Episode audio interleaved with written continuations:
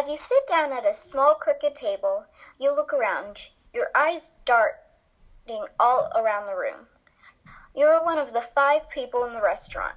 One person that is close to you is crunching on something that's hard. The others look confused and disgusted with mixed facial expressions.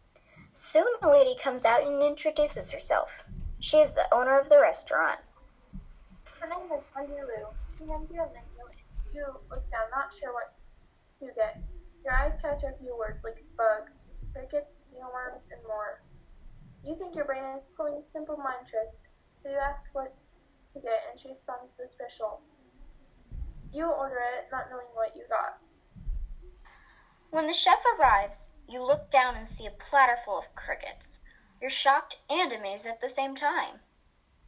Hi, we are Shannon Ryland, and today we will be talking about entomophagy. Entomophagy is the study of eating bugs and, and insects. Wendy Lu is a lady that lives in Denver, Colorado. She studies entomophagy. Wendy Lu gave up her career for a job to help the world. She is very passionate about this job. Her job is to try to convince people to eat insects. Wendy Lu is so passionate about entomophagy because she tries to make the world stop eating things that consume a lot of resources, such as, such as cows, chickens, pigs, and more. Also passionate about, about it because she's worried that animals will make too much methane.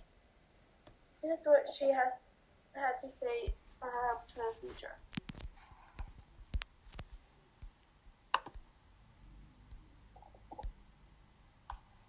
Um, well, I, I, hope that uh, it can make a difference. And um, sometimes I, I, I think uh, it's like we're it's like we're in a little bit of a race to see if we can have types of farming and types of foods that will um, be ready when we need them. And by ready, I mean if I'd like to be wrong, but if we get to a place uh, in the world where we can't farm food the way that we are right now, then I hope that things like cricket farming are ready to feed people.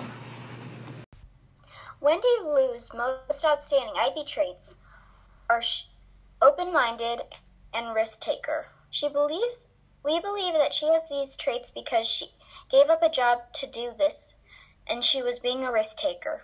She is open minded because she tries to find a lot of solutions. Wendy Lu also tries to solve the problem because she says mealworms can eat styrofoam and plastic and the chemicals dissolve in their bodies. Here's what she has to say. Was just pub- some research that was just published shows that mealworms um, can eat plastics. They can eat styrofoam or plastics, and that actually that was released a couple years ago. The, the update on this is that after they eat the plastics or styrofoam, the, those chemicals aren't present in their bodies. The theory is that they poop them out. It's really cool. So the idea, what what do you think you could do? I, so that's kind of a random thing, right? But what could you do with those mealworms potentially? Couldn't you just put them in the landfill? Right? Wouldn't that be kind of amazing? And then what if you could garden? feed the? I mean, you could put them in the garden. Um, but it would be really, and it would be really cool to put them someplace where there is a, a lot of plastic and um, styrofoam that is causing, you know, when the water, when water gets into that, it goes, it leaches some of these chemicals and goes into the groundwater. So if we could remove that, and also. Inspire people to solve problems and be a leader. Wendy Lu is a leader, and she is trying to help the world. Her, and can, she can inspire a lot of people. She is a super inspirational woman, and that's why we think she's a good person to podcast on.